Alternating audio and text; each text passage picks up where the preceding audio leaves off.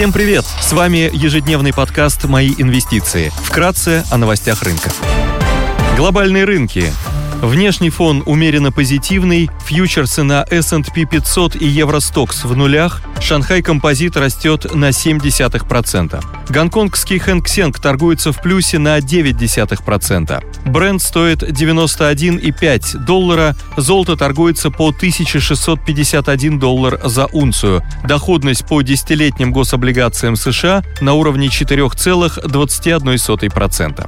Сегодня в США выйдет индекс доверия потребителей от Conference Board. Американский институт нефти представит данные по недельному изменению запасов сырой нефти. Корпоративные новости. ТГК-1 опубликует финансовые результаты по РСБУ за третий квартал 2022 года. X5 опубликует финансовые результаты по МСФО по итогам третьего квартала 2022 года. Среди крупных иностранных эмитентов отчитываются Alphabet, Visa, Coca-Cola, Novartis, Raytheon Technologies, Lockheed Martin, General Electric, General Motors, Twitter и Halliburton.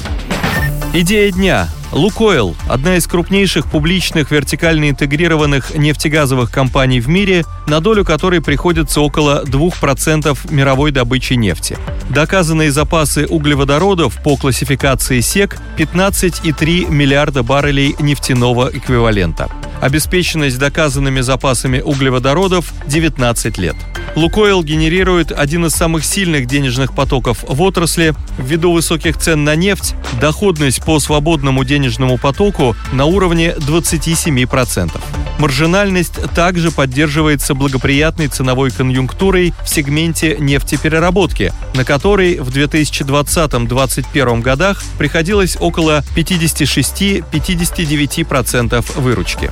Несмотря на коррекцию в последнее время, цены на дизельное топливо и бензин остаются высокими. В августе 2022 года цены на дизельное топливо показали рост на 25% год к году, а на автомобильный бензин марки АИ-92 на 9%.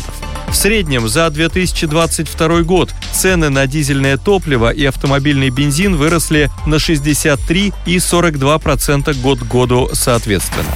Дивидендная политика Лукойла предполагает распределение 100% скорректированного свободного денежного потока. 16 мая 2022 года Совет директоров Лукойла принял решение отложить выплату итоговых дивидендов за 2021 год, что может быть связано с невозможностью получения дивидендов ключевыми акционерами.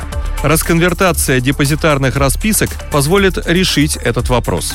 Ожидаем, что в октябре может быть рассмотрен вопрос финальных дивидендов за 2021 год и дивиденд за первое полугодие.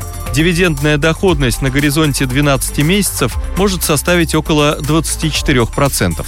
Лукойл имеет одобренную программу выкупа акций в размере 3 миллиардов долларов до конца 2022 года, что предполагает возврат акционерам около 6% капитала.